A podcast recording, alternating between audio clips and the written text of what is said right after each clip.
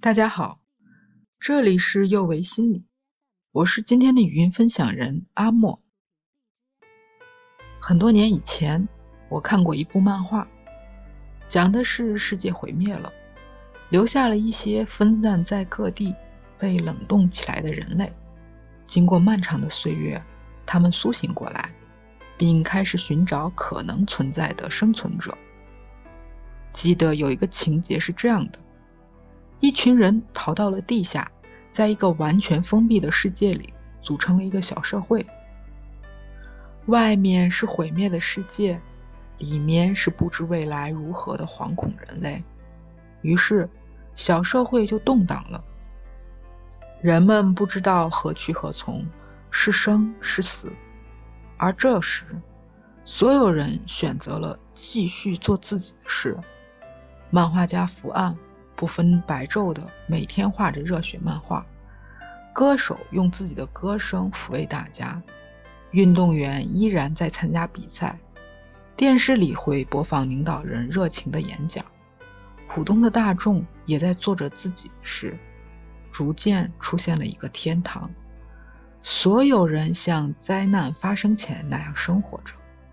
后来。可怕的寄生虫病侵蚀了这个地下宫殿，人们大批大批的死亡，因为没有医疗条件和天敌，最后几乎所有人都染上了病。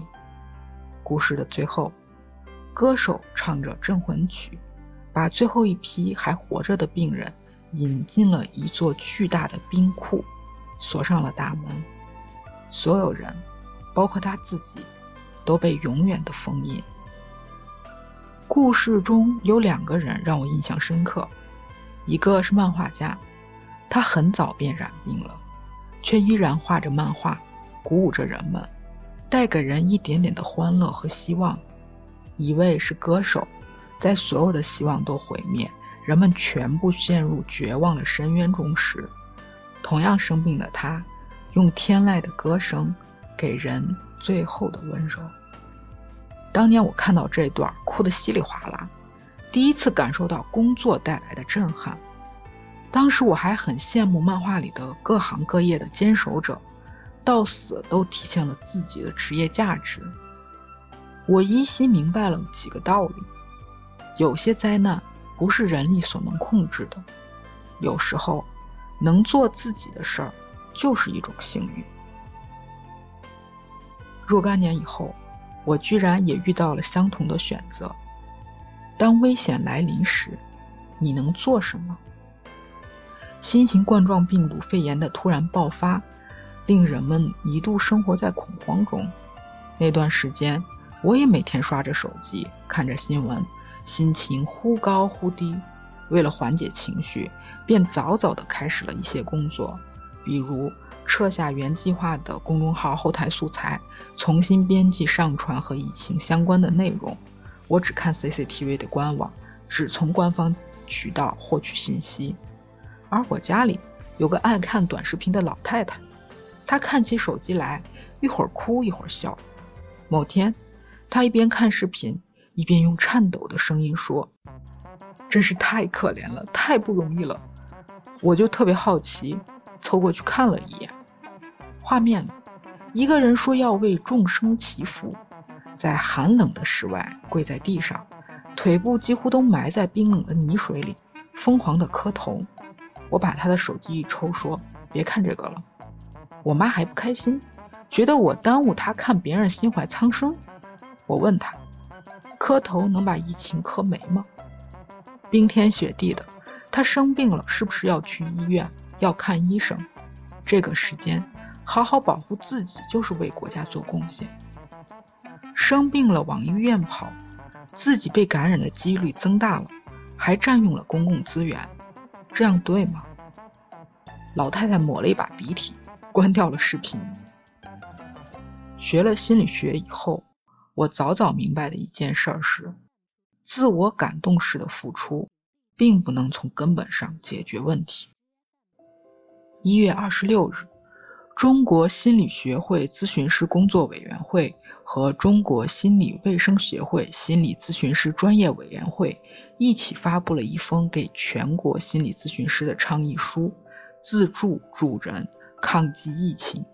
在倡议书中，非常明确地提出，心理咨询师要审慎专业地评估自己当前的心理状况，调动积极的自我理论，给自己有益的心理支持，并明确表示，考虑自身现有的条件和能力，量力而行，不做胜任力不足的心理服务或相关专业工作。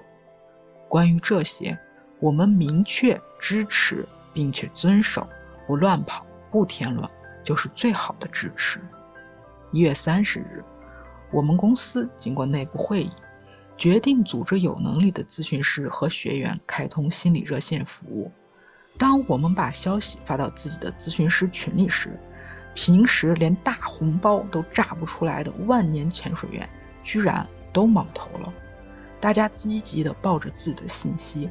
完全不顾及私人信息的发布会不会给自己生活带来不便，所有人都在努力的做自己的事儿。因为宅家，我已经很久没有在线上同时和几十个人说话了。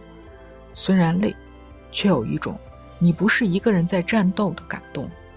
中间还有一个小插曲：当我们发布心理热线服务的同时，不断的有一些机构来联系我们，其中。有一家的工作涉及到一线的人员，希望我们去做一些心理支援。因为中间传话和理解的问题，我们以为是要进疫区的。虽然刘老师表示这是一个自愿的活动，但仍然在群里引起了一阵骚动。我给他说我要报名，因为我们是一个团队。说起来特别有趣，我们早上还因为工作的事在群里互怼，各自一肚子火。可当时。我很认真地参考了入武汉的医护工作者的操作手册，想了一圈进入疫区要做的准备工作，寻思着要不要自己动手理个板寸什么的。刘老师跟我说，这个时间我们不会进入到那么前的前线，头发还是留着吧。后来在给热线接听人员培训时，还专门强调了这条：我们是安全的。在确保自己安全的同时，给别人提供帮助。说起来，这真的是场乌龙。可当时我也是很认真的呀。有些人私下问：“你们怎么动作那么慢？”我只能笑笑，把嘴边的解释咽下去。在灾难面前，最大的救助者是国家，所有的资源都要听从国家的调配，这是最好的方式。一群人民需要什么？需要生活能正常进行下去，国家的救助都在第一时间抵达。当生存问题解决后，后续的工作才能跟上。疫情将我们所有人挡在家里，虽然造成了很多不便，但我仍然心怀感激。我的屋子里有水有电有暖气，开了电脑有网络。生活物品虽然需要一定的计算，但也没有到缺吃少穿的地步。网络的便利，让我们即便不出门也可以开展工作。这些平时没有注意到的方便，居然是此时最大的安慰。在我学习心理危机干预课时，曾经提到，要尽量让受灾人员接受照顾，恢复之前的生活方式。现在我自己才体会到，每个平凡普通的一天，居然如此的珍贵。不管黑夜还是白天，日子总在继续。我们这些平常人能做的，依然是正常的生活。愿疫情过后，我们能在阳光下快乐奔跑，珍惜每一个平凡，因为它来之不易。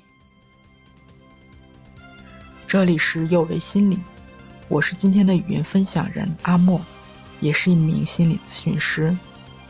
不管你在哪里，世界和我陪伴着你。我们下次见。